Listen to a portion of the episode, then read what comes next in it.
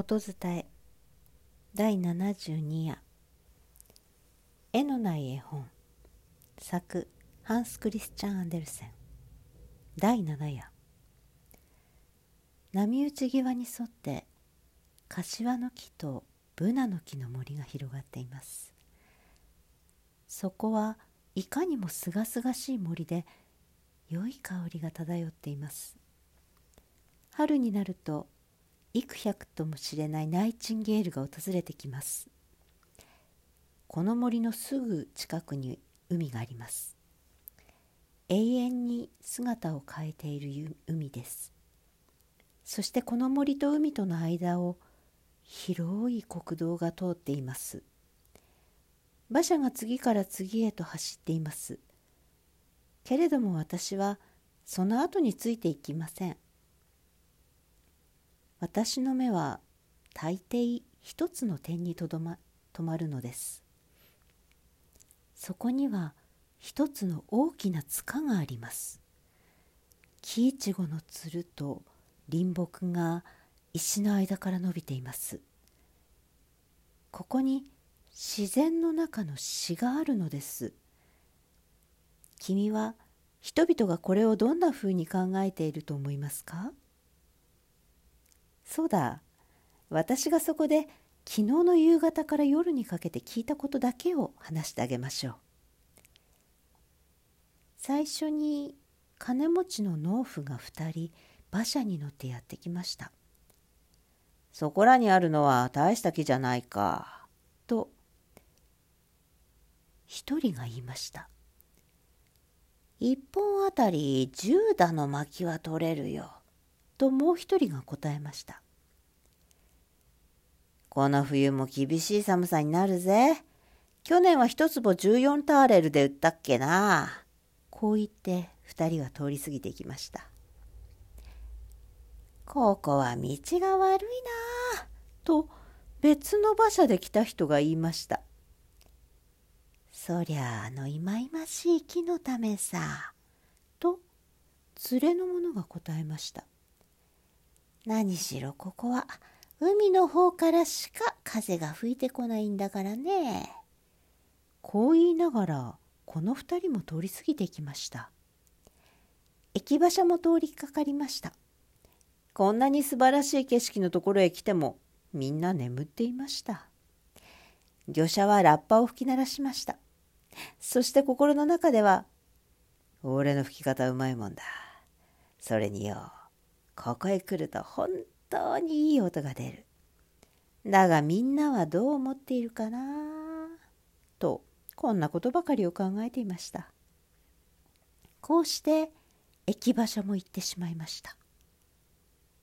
今度は2人の若者が馬を飛ばせてやってきました。この地の中には青春とシャンパン酒があるなと私は思いました。この2人も口元に微笑を浮かべながら苔の蒸した丘と薄暗い茂みの方を眺めました。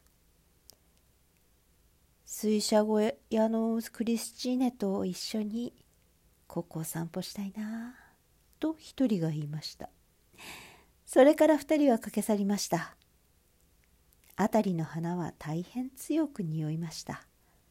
そよ風は静かにまどろみました。海はまるで深い谷の上に広がっている空の一部になったかのようでした。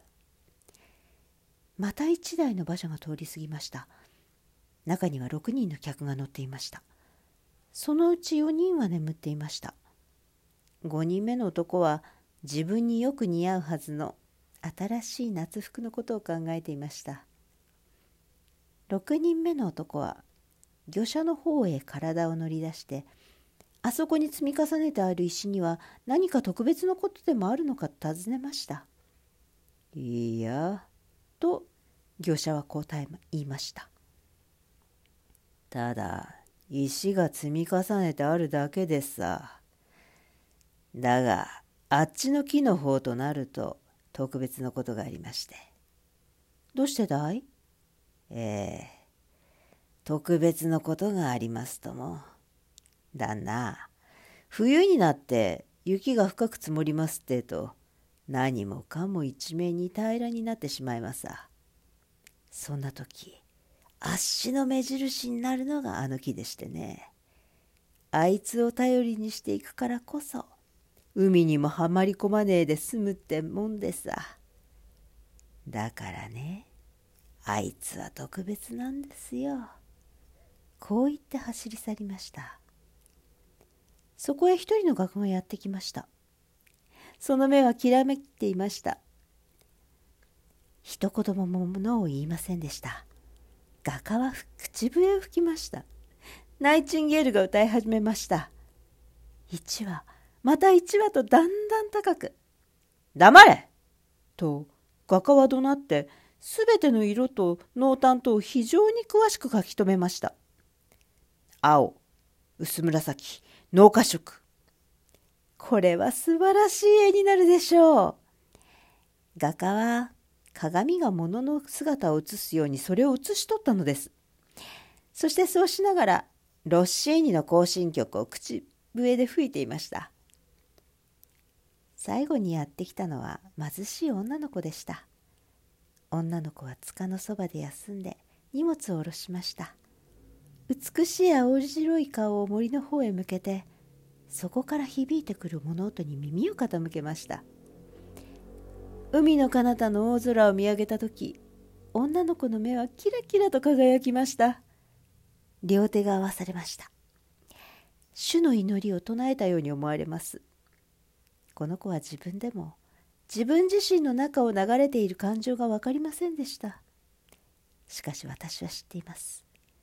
長い年月が経つうちにはこの瞬間と周りの自然とが学者が決まりきった笑顔絵の具で描き出した時よりもずっと美しくさらに一層忠実にこの子の思い出のうちに時折生き返ってくるだろうということ。を私の光は暁の光が女の子の額にキスをするまでこの子の後についていきました。